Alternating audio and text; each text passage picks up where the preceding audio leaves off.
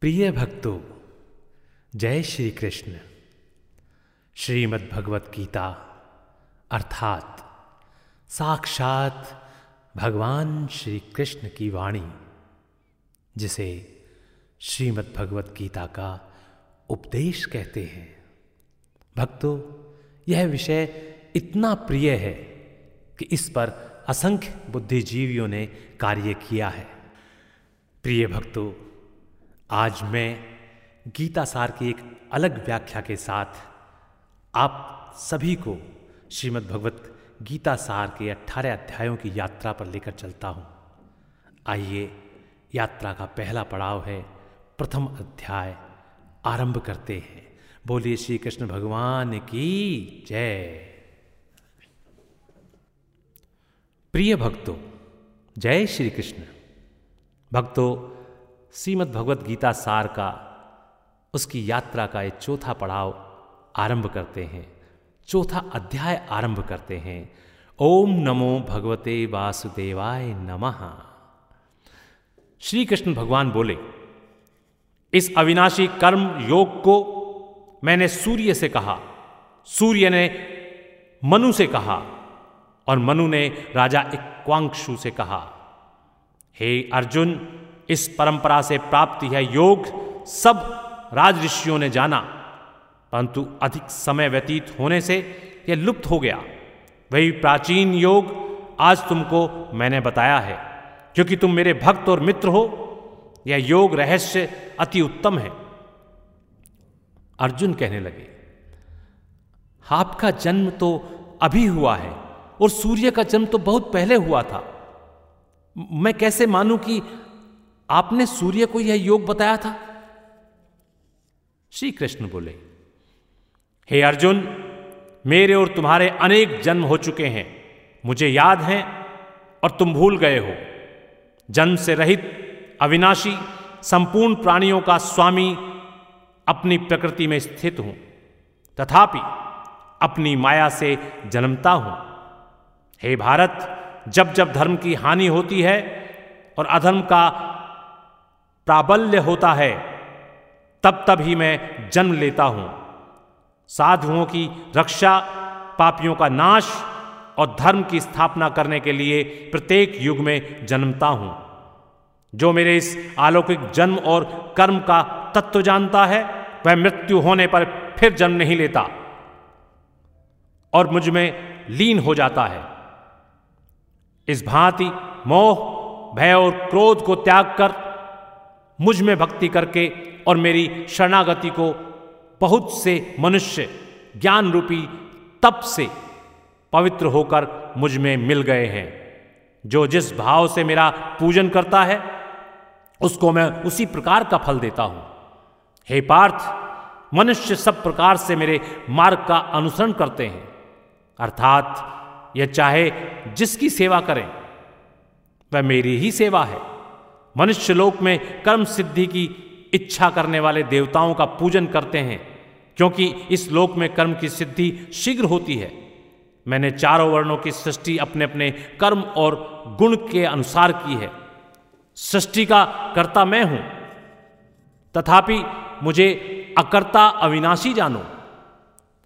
कर्म मुझको वृद्ध नहीं कर सकते, तथापि कर्म फल में मेरी कामना नहीं है।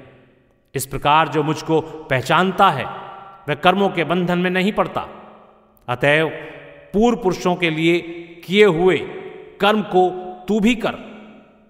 हे अर्जुन, कर्म क्या है और अकर्म क्या है, इसके विचार में विद्वान की बुद्धि भी चकरा जाती है। उसी कर्म का वर्णन मैं तुझसे करूंगा, जिसके जानने से संसार के बंधन छूटकर मोक्ष के भागी हो गए। कर्म, विकर्म और अकर्म तीनों का जानना आवश्यक है, क्योंकि कर्म की गति गंभीर है। हे अर्जुन, जो कर्म करने की कोई कामना नहीं रखता है और जिसके समस्त कर्म ज्ञान रूपी अग्नि से भस्म निर्मल हो गए हैं, उसको पंडित कहते हैं। जो कर्म फल की आशा छोड़कर करता है और उनमें आसक्ति भी नहीं रखता और निराश्रय भी संतुष्ट रहता है, ऐसा मनुष्य कर्मों में घिरा रहने पर भी मानो कुछ नहीं करता। देवयोग से जो कुछ मिल जाए उसी पर संतुष्ट रहता है, जो हर्ष शोक आदि द्वंद्वों से मुक्त है तथा किसी से ईर्ष्या नहीं करता, कर्म की सिद्धि या असिद्धि में भेद नहीं समझता, वह कर्म करता हुआ भी उसमें नहीं बंधता। जो फल की इच्छा नहीं रखता वह कामना से दूर हो गया है। ज्ञान में जिसका मन अचल है, जो यज्ञ के कर्म करता है, वो सब कर्म लुप्त हो जाते हैं। हवन करने का पदार्थ भी ब्रह्म है, आहुति देने वाला भी ब्रह्म है। इस प्रकार जिसकी बुद्धि में सब कर्म ज्ञान में है उसको ब्रह्म प्राप्त होता है।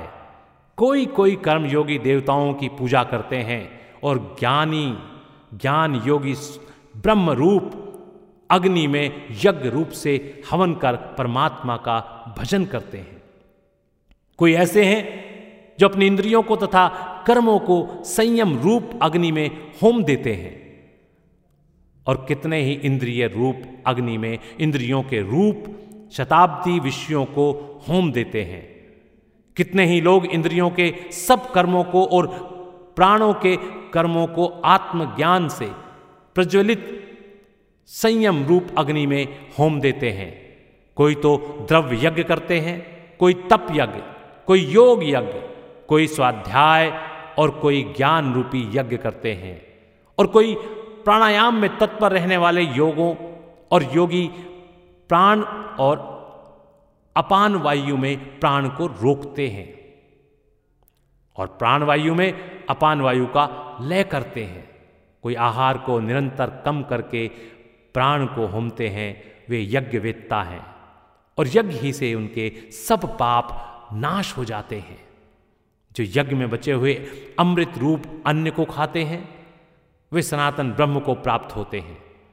हे अर्जुन, जो यज्ञ नहीं करते उनको यह लोक और परलोक दोनों ही नहीं हैं। इस प्रकार से बहुत से यज्ञ वेद में विस्तार सहित वर्णित हैं। इन सबको कर्म से उत्पन्न हुए जानो। हे परंतप, द्रव्यमान यज्ञ से ज्ञान यज्ञ उत्तम है। हे पार्थ, फल सहित सब कर्म ज्ञान में समाप्त हो जाते हैं। सो उस ज्ञान यज्ञ का तत्वदर्शी और ज्ञानी लोग तुमको उपदेश करेंगे, इसलिए तुम उनकी सेवा करना और उनको विनयपूर्वक प्रसन्न करके ज्ञान यज्ञ जानना। इस ज्ञान का लाभ प्राप्त करके तुमको ऐसा मोह फिर नहीं होगा। इसी ज्ञान से समस्त प्राणियों को तुम अपने में और मुझ में देखोगे। यदि सब प्राणियों में भी अधिक पाप करने वाले हो तो भी ज्ञान रूपी नौका से ही सब पाप रूपी समुद्र को प्राप्त कर सकते हैं, पार कर जाओगे।